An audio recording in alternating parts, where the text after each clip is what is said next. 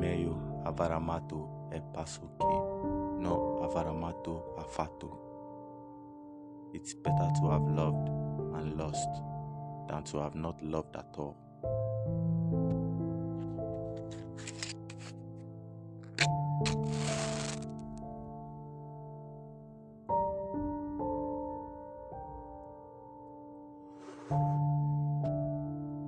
What a bunch of hook'em, she thought. She tried to remember a time when it wasn't all she could think about. A time when her biggest worry was not keeping to schedule. She had lived a life under a rock, a rock which she designed for herself as some kind of shield against the things of the world she wasn't in tune to. It only made accessible to her things she could control because if she couldn't control it, it could drive her to madness. Such was the nature of her condition. She was beautiful, and beautiful was an approximation. She was by all standards glorious, the kind of modest girl that only wound up in people's imagination. She watched people fall in love and had a picture of how she would meet her other. This scenario which she created would cause her to turn away so many suitors if they did not fit the bill. But then she met him.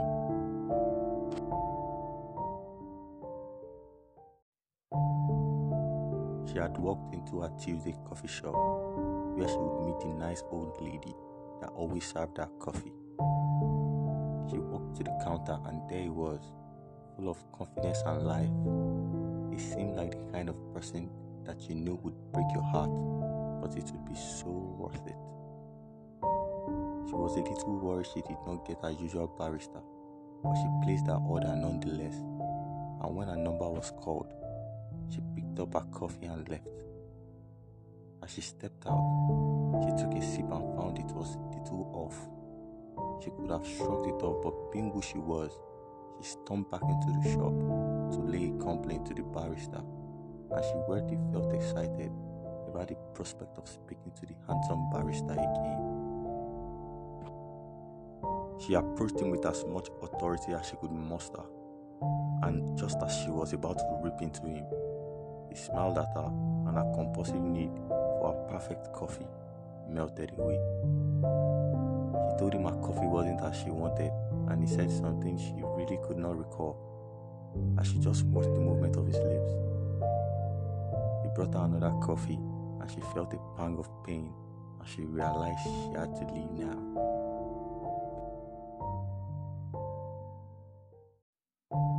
She never went to the coffee shop on a Wednesday, as Wednesday was for iced tea. But for another look at that smile, she was willing to break habit. She stepped in and looked around, and there he was, and sure as death, he smiled. She placed the same order as the day before, and he remembered who she was and told her she was beautiful. Intoxicated by intimacy, she swore that he loved her. He asked where she worked, and she said she was a writer, and she frequented a comic book store to write as there was peace, quiet, and most importantly, lack of social interaction there.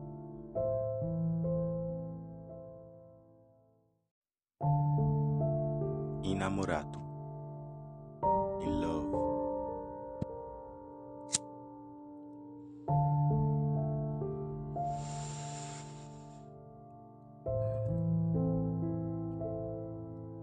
He had taken an interest in her, and she absolutely loved that. She had been an awful person.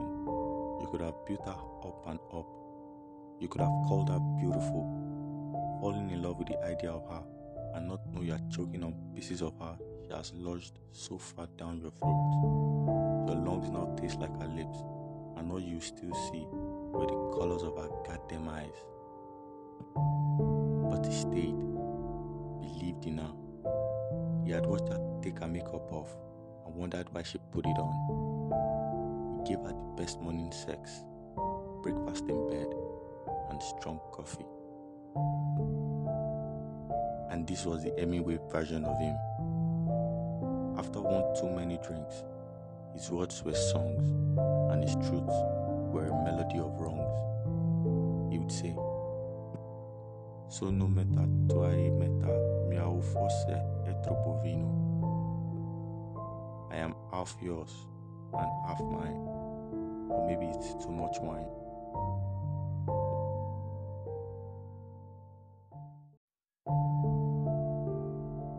The borderline between delusional and optimistic. He would leave paper boats with love notes in her apartment, hoping they'll find her and remind her to love him a little more each day. Saying if she would lose something, let it be self doubt. And if she must love something, it should be herself. Saying she could be the single matchstick that would burn the whole forest down. Telling her not to be sad, but to make herself happier each day.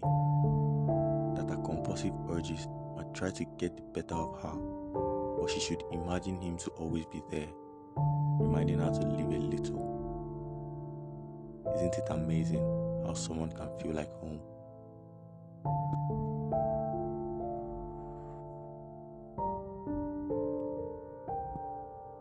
L'amore, un mistero, la risposta il problema, un mucchio di merda di cavallo. Love, a misery, the answer, the problem, a bunch of horse shit.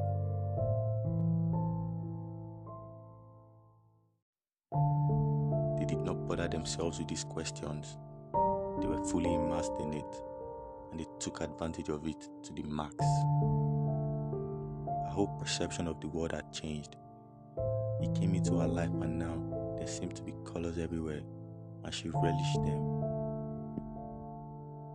They sat on the roof and basked in the moonlight, and for the first time, she appreciated the beauty of the stars. She made him promise they would make it a tradition to sit under the stars every fortnight of a Friday. She told him it would make her happy if she got to relive the moment repeatedly and all he wanted was to make her happy. He possessed a curious mind, a mind that loved to explore and discover things. He was obsessed with history of different cultures, and she loved listening to him ramble on about it. He met a professor of history of an Italian university who was on sabbatical and frequented the museum where he now worked. The professor took a liking to him he loved the way he paid attention and was always eager to learn. He invited the professor for dinner so the professor could meet Marianne, the lady which he always talked about. While at dinner, the professor mentioned an opportunity to study history at the university where he worked, and the young man thought it would be a great opportunity for him to feed his hungry mind.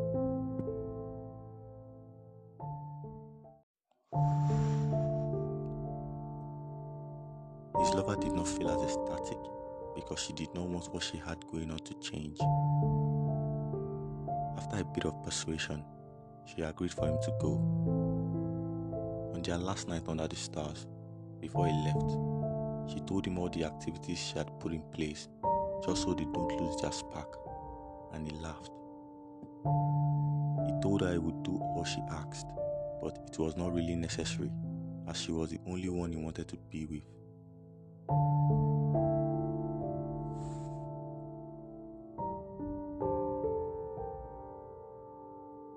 There was silence in the bookstore. The only sound that could be heard was the sniffing of Marianne, hunched over a reading table with a pen in her hand. A tear fell on the notebook as she wrote.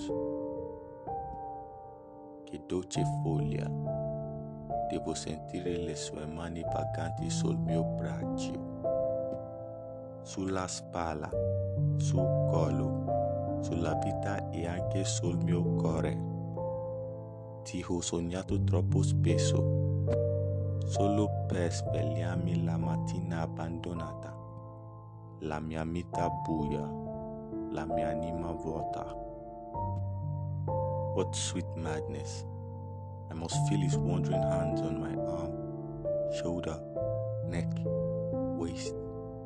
my heart too. I have dreamt too often of you, only to wake in the morning abandoned, my life dark, my soul empty.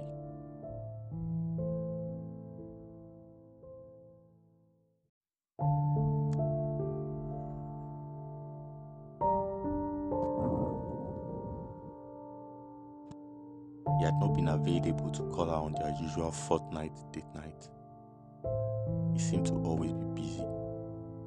He called in the morning, telling her that he loved her, and thoughts of her were what motivated him to keep going. He was always from resilience, defiance, and belief that good guys will always win, and she loved that about him. Her heart was always afraid to discover love, but hidden in the nothingness of life, her heart discovered him, and for some reason, she was linked with his eyes.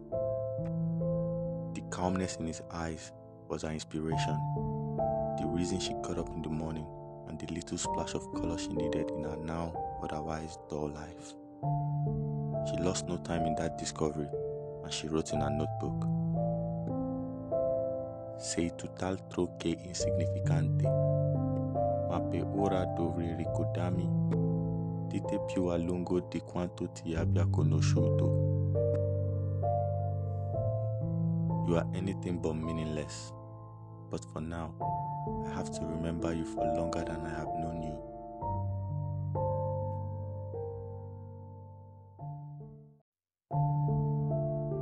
When push came to shove and she couldn't bear it anymore, she bought a ticket to Italy to surprise him on their fortnight date night. She got to his building and took a moment to compose herself when he came out with a girl in his arm. The girl hugged him passionately and he watched the girl until she was out of sight. She couldn't believe her eyes. The rain seemed to fall on cue. With her black dress on, looking around like she was ready for a funeral, her mind began to race, and with a new intention, she felt in her bag for her gun, which she always had on her person for protection. She had come all this way with nothing but love in her heart for this man. Now, with tear down one cheek and a gun in hand, was all she carried on up the stairs to him.